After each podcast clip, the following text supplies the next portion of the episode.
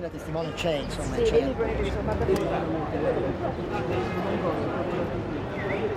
On the early morning of March 27, 1995, Maurizio Gucci was killed while walking into work. In a time when the Gucci family was considered fashion royalty and virtually untouchable in esteem and charm, the shocking murder of one of the family's young rising stars left the world reeling. Why would this young man, who seemed to be the next big thing in the fashion world, suddenly be killed while walking into work? Had he gotten into some gambling debt, pissed off the wrong people? What would cause this senseless tragedy? Well, what came later has gone down in history as one of the most astonishing stories in the realm of elite celebrities and tragedy. While the case of Maurizio Gucci stayed cold for two years, that all changed one cold evening. In the dead of the night, the head of police, Filippo Ninni, received a call. This stranger's voice on the other side of the line requested a meeting with the police chief and used one simple line that convinced him to agree. I'm just going to say one name Gucci. With one simple phone call from one anonymous informant, the case began to unravel. Soon, the world would discover the staggering truth. Maurizio Gucci, the new head of the fashion empire, had been assassinated by a hitman who was hired by none other than his ex wife, Patrizia Reggiani. Police found that the Black Widow, as the Italian press had grown to call her, had been repetitively found to complain about her husband after he had left her for another woman. As her hatred grew, she developed a plan and begged her friend to find someone to have her ex husband killed. She hated him and wanted him dead, and if Auriemma could find someone to kill him, she would pay for it. Eventually, that's exactly what happened. The now infamous woman was eventually arrested and convicted for 29 years for the murder of her ex husband. It wasn't until after she served 16 years and got out on good behavior that she finally admitted to the crime and told reporters in an interview that she had been asking everyone to kill an ex for her. Now, I'm sure it's just a coincidence that the murder also took place shortly after Maurizio had sold his shares to an investment group, ending the family tie to the Gucci brand. To this very day, no one named Gucci is involved in the fashion empire.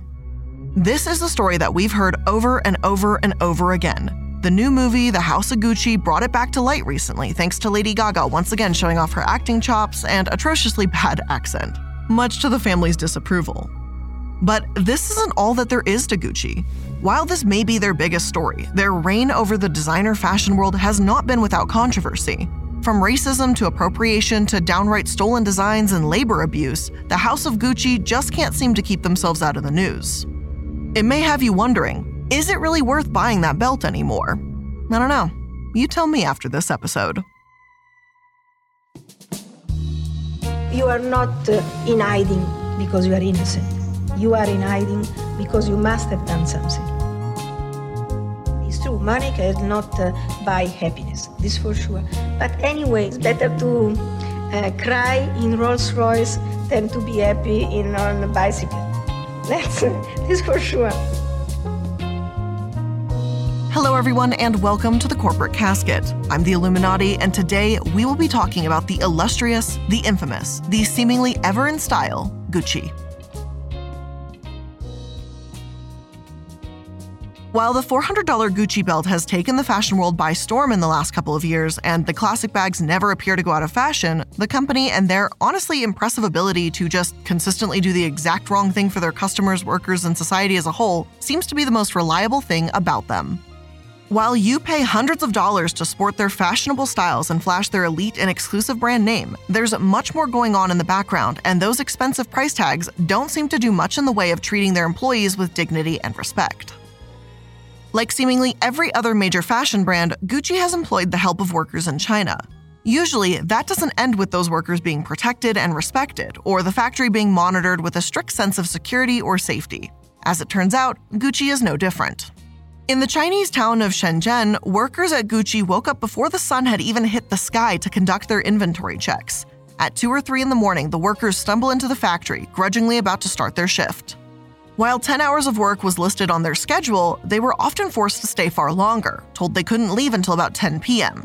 This would have been acceptable, or at least been bearable if they were offered some form of compensation for the extra hours of grueling and often unsafe labor. Instead, their overtime went unrecorded. The days were long and exhausting, and every ounce of autonomy was seemingly stripped away from the employees. Five former employees claimed that nearly every aspect of their behavior was controlled while in the store. There were over 100 restrictions on their behavior. If they had to get a drink of water, they had to ask. If they had to go to the restroom, they had to ask. Do you remember how awful it was to raise your hand in high school to use the restroom? Do you still have to do that now? What about when a teacher said no and you had to wait for a more opportune and less disruptive time to go? I don't know about you, but that used to frustrate me to no end. And for most of us, we were lucky enough to escape that amount of regulation. In fact, that type of regulation is illegal in working conditions. Still, the multi billion dollar company chose to allow this to happen anyway. No time of day while at work was on their own. No aspect of their behavior belonged to them. And as it turns out, the money they earned didn't belong to them either. After 16 items went missing from the store in 2009, over 70,000 won, about 11,000 US dollars, was subsequently subtracted from the employee's paycheck. Never mind the fact that these items were all insured, the employees still paid for it all the same. As the news of mistreatment of employees began to spread, Gucci's original response was to just stay quiet. While a PR team announced that they would investigate the case, no apology, compensation, or changes in structure were offered to ease their pain, their struggles, or their frustration. That is, until it got too big to ignore. Following the release of a letter from five former employees, the city government of Shenzhen swiftly swept in, announcing that they would be investigating the company. And wouldn't you know, that seemed to get Gucci's attention. They quickly changed their tune from an, aw, that's awful, too bad, bye, Rocco, mentality to a, Gucci does not and will not endorse or tolerate the alleged malpractices. It's crazy what a malpractice investigation will do to motivate someone to change their tone. Just one day after authorities announced the investigation, Gucci fired two of the managers and hired outside consultants in an attempt to fix the problem. Just a few weeks after the letter emerged, Gucci reached a settlement with the Shenzhen Federation of Trade Unions, though the exact amount has not been released to the public. While this case seemed to be handled quickly and relatively quietly, many of the other criticisms and controversies of the House of Gucci weren't going away so easily. They tried their best to weasel their way out of outrage in the most poised way possible. However, that's pretty hard to do when the company repetitively graces the runways with designs that reek of cultural appropriation. It's a little harder to claim that something's simply an innocent mistake when it happens almost every fashion week. There are a few things that fashion connoisseurs look forward to more than new items from their favorite brands being released. The thrill of Fashion Week, opening a Vogue magazine and seeing a new purse, hat, or shoes for sale that transform how the world sees fashion, is one that countless people revel in. But that joy and anticipation are swiftly crushed when people see aspects of their culture or religion haphazardly placed on a model with a price tag that exceeds the price of rent. In 2018, Gucci did just that. As a model confidently walked down the runway in an exclusive Gucci fashion show, it wasn't hard to find what seemed amiss in his outfit. Right there, on the top of the white model's head, in the middle of a Milan Fashion Week, was a bright blue turban. Then, as more models, all of them white, started to appear, there were more. One casually stalked down the runway in something that looked incredibly similar to a hijab, again, in bright blue, while others wore bindis. If there had been only one grossly appropriated item on a white model, that may have been a mistake. But no, it seemed like the entire collection had been appropriated. People instantly started to slam the company for one, not showing the designs on any brown models, and two, for just creating them in the first place. Even people in the industry reacted with outrage. A fashion photographer told Indie that when he saw the first piece, he thought he may have just been overreacting. But as the rest of the models began to appear, he realized that no, this was definitely not okay. He said, Gucci got to pick and choose from cultural imagery of all things that aligned to their fantasy narrative without any consequences, and then so easily put on white skin. What message does that send? that it's okay to wear hijab if you're young, beautiful, rich, and white, but not if you're actually a Muslim or a person of color?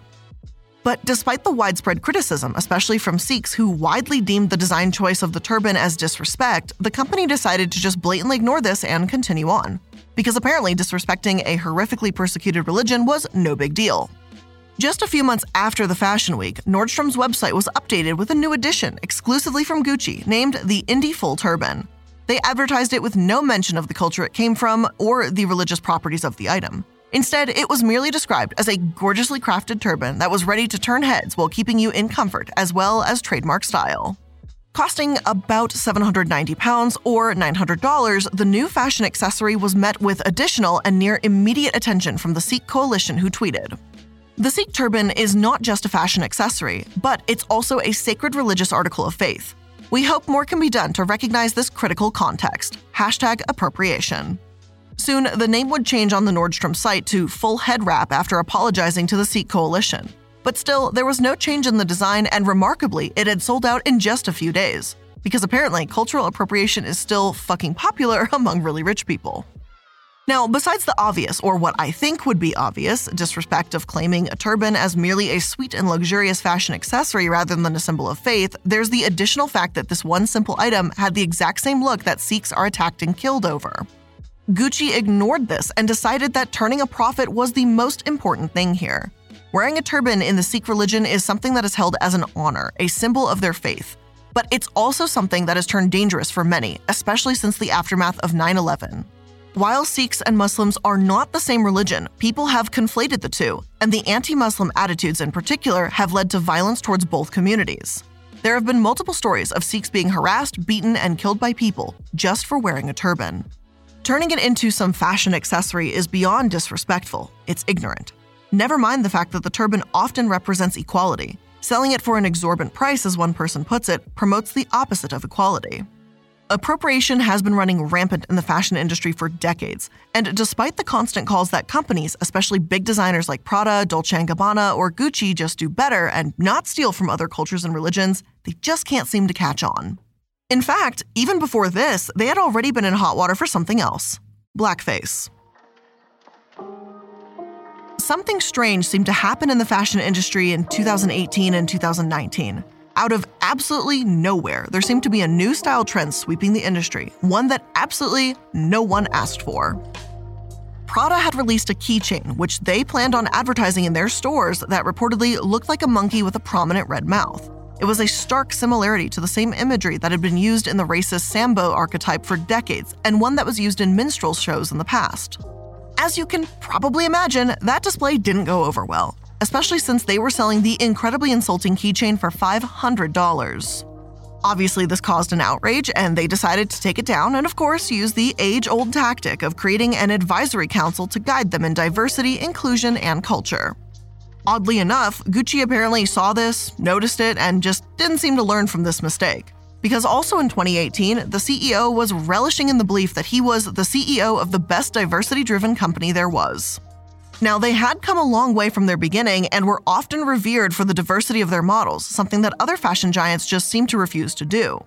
But despite their creation of the Changemakers program, which was set up to help support social justice issues, Gucci was still incredibly out of touch, and that became painfully apparent when they decided to start selling a sweater that strongly, and I mean very strongly, resembled blackface. At first, the black turtleneck, which was pulled up around the wearer's face with a red outline around the lips, seemed to skirt past criticism. It had been on their website for months with no problem, selling for $900. Perhaps this is due to who primarily shops at Gucci, but I'll leave that alone for right now. Then suddenly, the sweater was plastered all over social media, and bam, instant outrage. It didn't help that the picture was suddenly appearing in February, which is Black History Month, making it seem like the company realized this at the worst possible moment around the same time that blackface and its history of it was a widespread conversation in the United States, thanks to a picture of Attorney General Mark R. Herring wearing blackface in college resurfacing. But it isn't just the timing of this that makes it awful, it's the fact that it existed in the first place. The design, shown on a white model, is just so blatantly problematic that it's hard to believe that they didn't realize it, much like it's hard to believe that they didn't know it was a mistake to sell turbans and hijabs. Still, in the middle of the calls to boycott the brand popping up throughout social media, the CEO tried to explain himself. He released a statement saying, We are coming from a different culture. We are Italian. We don't know all the cultural differences.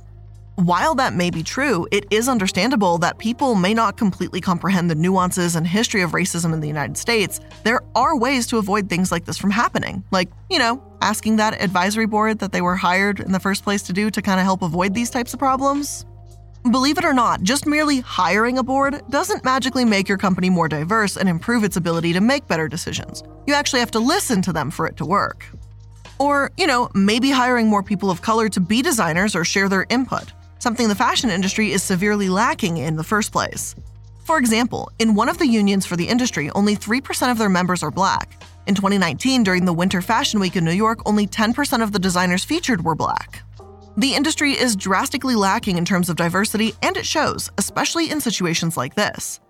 But Gucci did eventually apologize, even though the CEO followed that apology with some of those annoying comments that basically summed up to, I made a mistake, move on, fashion is about taking risks. And that at least rubbed me the wrong way.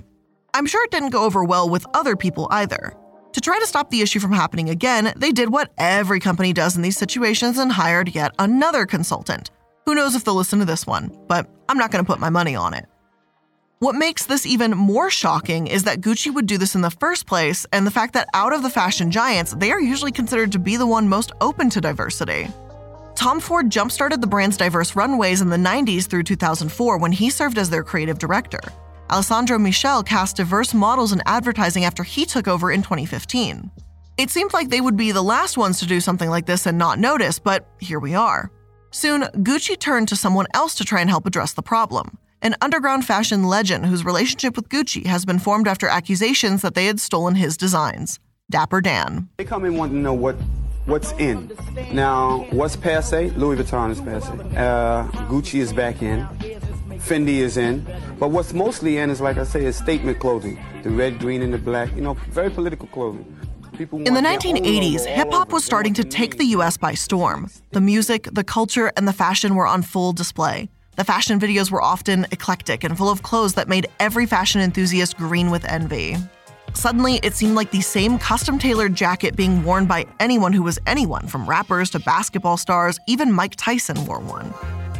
They were multicolored with carefully tailored puffy sleeves, embroidered with the symbols of some of the most elusive fashion brands' logos. The only catch was, you couldn't find any of them at any of the brand name stores. No, if you wanted these, you had to make your way over to Harlem to find Dapper Dan. Dapper Dan's custom made to order jackets swept the fashion world, and he quickly became a legend, living on even after the store closed after a 10 year run in music videos and lyrics. But in 2018, his design seemed to magically reappear, this time on a Gucci runway. Fans were immediately and understandably confused. How did the counterfeit king's design spontaneously reemerge on a catwalk? When the pictures were released, people immediately called on Gucci to give credit where credit was due. To Dapper Dan, obviously. Teen Vogue ran a story with the headline that read, How the Fashion Industry Fails Black People, and Vice said the brand was ruining culture. Dapper Dan himself was even confused, especially since no one asked him if they could use his classic style or for input on the idea. He told the New York Times. I was very surprised. Everyone was. It was a wild moment. He called the new Gucci jacket and his originals unmistakably similar, but as the world pointed this out as appropriation, Gucci shot back by saying it was instead appreciation. They claimed they wanted to recognize the design not as stolen work from a creative legend, but as an homage. For anyone who gets this idea in the future, I would just like to say you should probably ask the person before you put the design on the runway, not after. Just a suggestion though. But I will give some credit back to Gucci here, as they eventually made the situation right. Soon, Dapper Dan, who had not released new designs since 1992, and Gucci would become business partners. This time, the creative genius wouldn't have to borrow the patterns to make his designs, they would be provided by Gucci itself. Luckily for the fashion empire, Dapper Dan hadn't taken offense to the new design, at least not publicly, and saw this new opportunity as exciting and a way to spread the fashion he loved and the culture he loved. When asked about the partnership, he told the New York Times let me tell you something. What I'm most excited about is being able to work in the open. At least in this instance of stolen art, it seems to have a bit of a happy ending, even if Dapper Dan had to be the one to help set Gucci straight after the blackface sweater, something he should have never had to do. Following the controversy, he wrote on Twitter I am a black man before I am a brand. Another fashion house has gotten it outrageously wrong. There is no excuse nor apology that can erase this kind of insult. The CEO of Gucci has agreed to come from Italy to Harlem to meet with me, along with members of the community and other industry leaders. There cannot be inclusivity without accountability. I will hold everyone accountable. While their relationship is wonderful to see, and I'm happy the brand is open to hearing from designers and hopefully learning from their mistakes, this wasn't the only time Gucci had been accused of stealing other artists' designs. It's happened just a few other times. And before we get into more art theft, let's take a moment to thank today's sponsors. After years of fine print contracts and getting ripped off by big wireless providers, if we've learned anything, is that there's always a catch. So when I first heard that Mint Mobile offered premium wireless service starting at just 15 bucks a month, I thought, where's the catch? But after talking to them and using their service, it all made sense. There just isn't one.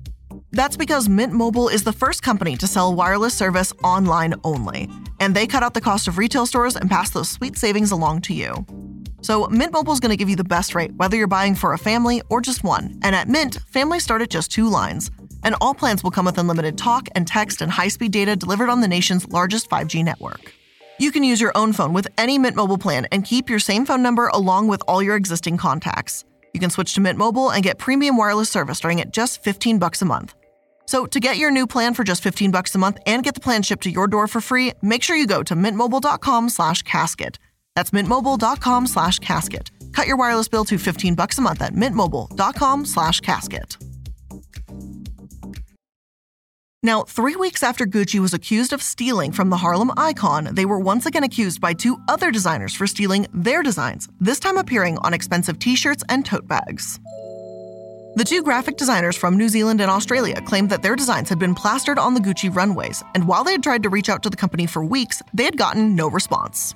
Stuart Smythe from New Zealand had started their own clothing brand, Civil Apparel Company, and painstakingly designed a logo that was to be placed on all of the clothing. It displayed a snake with a lightning bolt shooting out of its mouth. When Stuart saw what looked like their logo from their soon to be clothing line on a Gucci catwalk, they took to Instagram, writing that they had copied not only the combination of elements together that create this logo, but when I overlay my snake illustration on top of the copy, the scales even line up perfectly. The company had been using snakes as a staple for quite some time, but honestly, looking at the two designs, they do look remarkably similar. Still, Gucci refused to comment on it. Meanwhile, the other artist, Milan Chagoury, who works as a freelance illustrator with Stay Bold, an Australian brand, was also accusing the company of stealing their designs.